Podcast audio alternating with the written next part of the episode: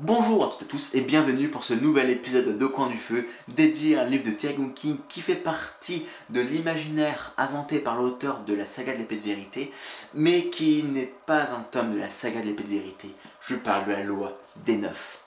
Alors pour résumer la loi des neufs, c'est que ça se passe chez nous, à domicile, dans notre monde moderne. Nous suivons les aventures de Alex Ral, qui a un lien bien entendu bien particulier avec les Ral, vous allez le comprendre très rapidement, et euh, qui va se faire attaquer par des personnes bizarres et qui va être sauvé par une jeune euh, femme du nom de Amnel et qui va se rendre compte que le monde dans lequel il vit eh n'est pas du tout ce qu'il croit qu'il est en fin de compte et il va tout simplement tout faire pour se sauver, pour sauver donc euh, sa jeune amie et en même temps au passage sauver son monde qu'il chérit. Et il faut savoir également que Alex Ral est un peintre. Bon, c'est une petite information complémentaire, pas, pas forcément nécessaire dans l'histoire, en tout cas dans le résumé, mais qui est quand même important dans l'histoire. Alors en fin de compte, eh bien oui, Alex Ral est le lointain descendant des Ral, des pays de la création, donc des demi-frères et demi-sœurs euh, de euh, Richard, donc des fils et filles de Darkenral, qui ont été renvoyés dans le monde obscur, qui était sur cette prophétie à fourche euh, qu'a bien prophétisé en fin de compte Nathan Ral, euh, qui est donc en fin de compte le fait que le monde allait soit basculer dans le néant, où la magie n'allait plus exister, où tout serait obscurité, triste, et où la prophétie, la magie n'avait plus aucun court recours, et euh, le deuxième, euh, euh, la deuxième fourche qui est un monde de magie où tout est rose, etc. et compagnie. Richard, avec les boîtes d'ordonne et l'épée de vérité, a réussi tout simplement à créer, à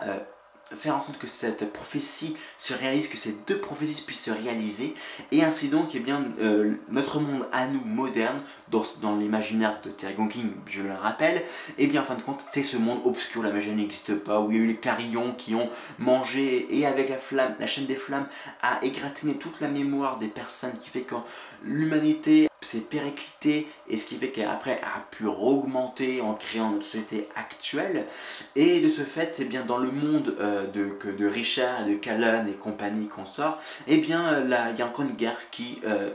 est à nouveau opérationnelle. L'ancienne guerre comme avec l'ancien monde et le nouveau monde la fameuse guerre épique, ancestrale d'il y a plus de 3000 ans dans les à partir des aventures, le saga d'épée de vérité, et puis euh, avec l'ordre impérial également, un combat où des gens souhaitent simplement détruire la magie, et ce qui fait qu'ils veulent ouvrir une passerelle entre euh, leur monde à eux et le monde à nous, tout simplement pour faire passer euh, des armes, nos fusils, nos bombes nucléaires, etc. compagnie chez eux, puisque euh, pour asseoir leur domination dans, le, dans la fin de la magie, et tout simplement pour montrer que c'est eux qui ont des couilles, c'est eux qui sont les plus forts, et c'est eux qui vont tout dominer. Voilà, c'est le bon vieux dépostisme à la mort moelleux, hein, j'ai envie de dire. Enfin, la mort moelleux. Voilà, j'ai beaucoup aimé la loi des neufs. Hein.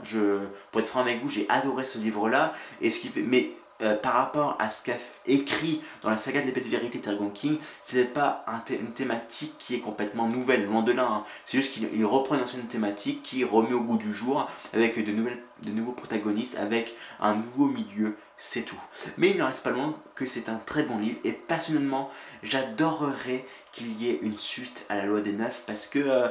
il y a un beau potentiel, pas forcément pour une saga encore de 5, 6, 7, 12 tomes, 15 tomes, mais euh, au moins 2-3 euh, tomes, ça aurait largement suffi pour, en tout cas, personnellement, euh, avoir une fin heureuse, un happy ending avec, pourquoi pas, Alex Ral, avec cette jeune femme, euh, et bien ensemble, qu'ils puissent se retrouver ensemble et vivre paisiblement. Soit pourquoi pas Alex Ral, puis qu'ils puissent aller dans le monde où la magie existe, parce que bien il peut à nouveau euh, récupérer la, magie à cause d'une loi ou je sais pas trop quoi, euh, patafique, patacoufin. Mais voilà, franchement, c'était